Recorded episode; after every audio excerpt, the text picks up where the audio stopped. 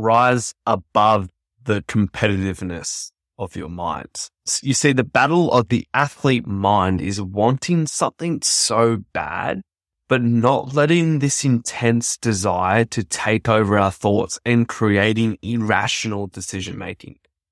This is this really nice balance between the desire to want to be the best and to win, but also not letting that desire be the very thing that causes more mistakes, more errors, complacencies, you know, overwhelms, you know, all of these sorts of different things. So it's having this desire, but having it under control, which is what we're going to talk about. So it's this strong desire to be the best and win, but yet this can create all sorts of problems if we don't chunk up our thinking. So in the email this week or this morning, um, it went out today. We uh, did the written version of this, and there's a screenshot there. If you haven't got, if you're not on the email list, go and grab the book, and you'll automatically be on the, the daily emails that I send out. But basically, I've got option A and option B. And when we look at option A, there's two sections, or there's three sections. It goes first desire to win, then leads to action that you take, and then action that you take leads to the results that you get.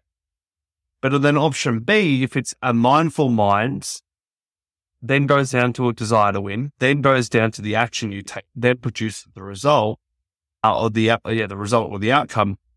We are more in control there. So option A, there's no mindful mind first, but option B, it's mindful mind first. This mind is all compete in action, which is A, okay, which produces results. So mind A without a mindful mind is all compete in action, which produces certain results. On the right, like I said, if we have option B, a mindfully developed mind with a desire to win, which generates an action, which creates a result. Now, compete minds only will get you good results. That's for sure. Like it will get you good results having a compete mind, a competitive mind, desire to win mind first.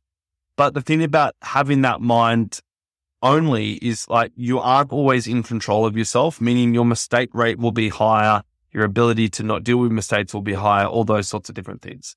But if we have a mindful mind first and we become a mindful human and a mindful athlete, a mindful mind becomes the controller. We're able to then manipulate the actions rather than having no control over the competitiveness at all. So one gives you control, the other controls you. So when we're driven from a place of awareness, which is mindfulness, we have a greater capacity to adjust and pivot in different situ- uh, situations. And so the essence of this short podcast is just be a mind first athlete.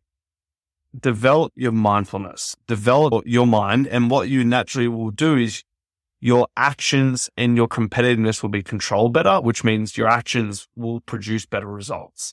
If we're only compete in effort, we don't necessarily have the control over our mind and that's when we can make more mistakes, become irrational, get angry, lash out, all those sorts of different things. That's the importance of rising above a, just a competitive face mind and being more of a mindful mind that has a drive with competitiveness. So there's a, there's a balance there.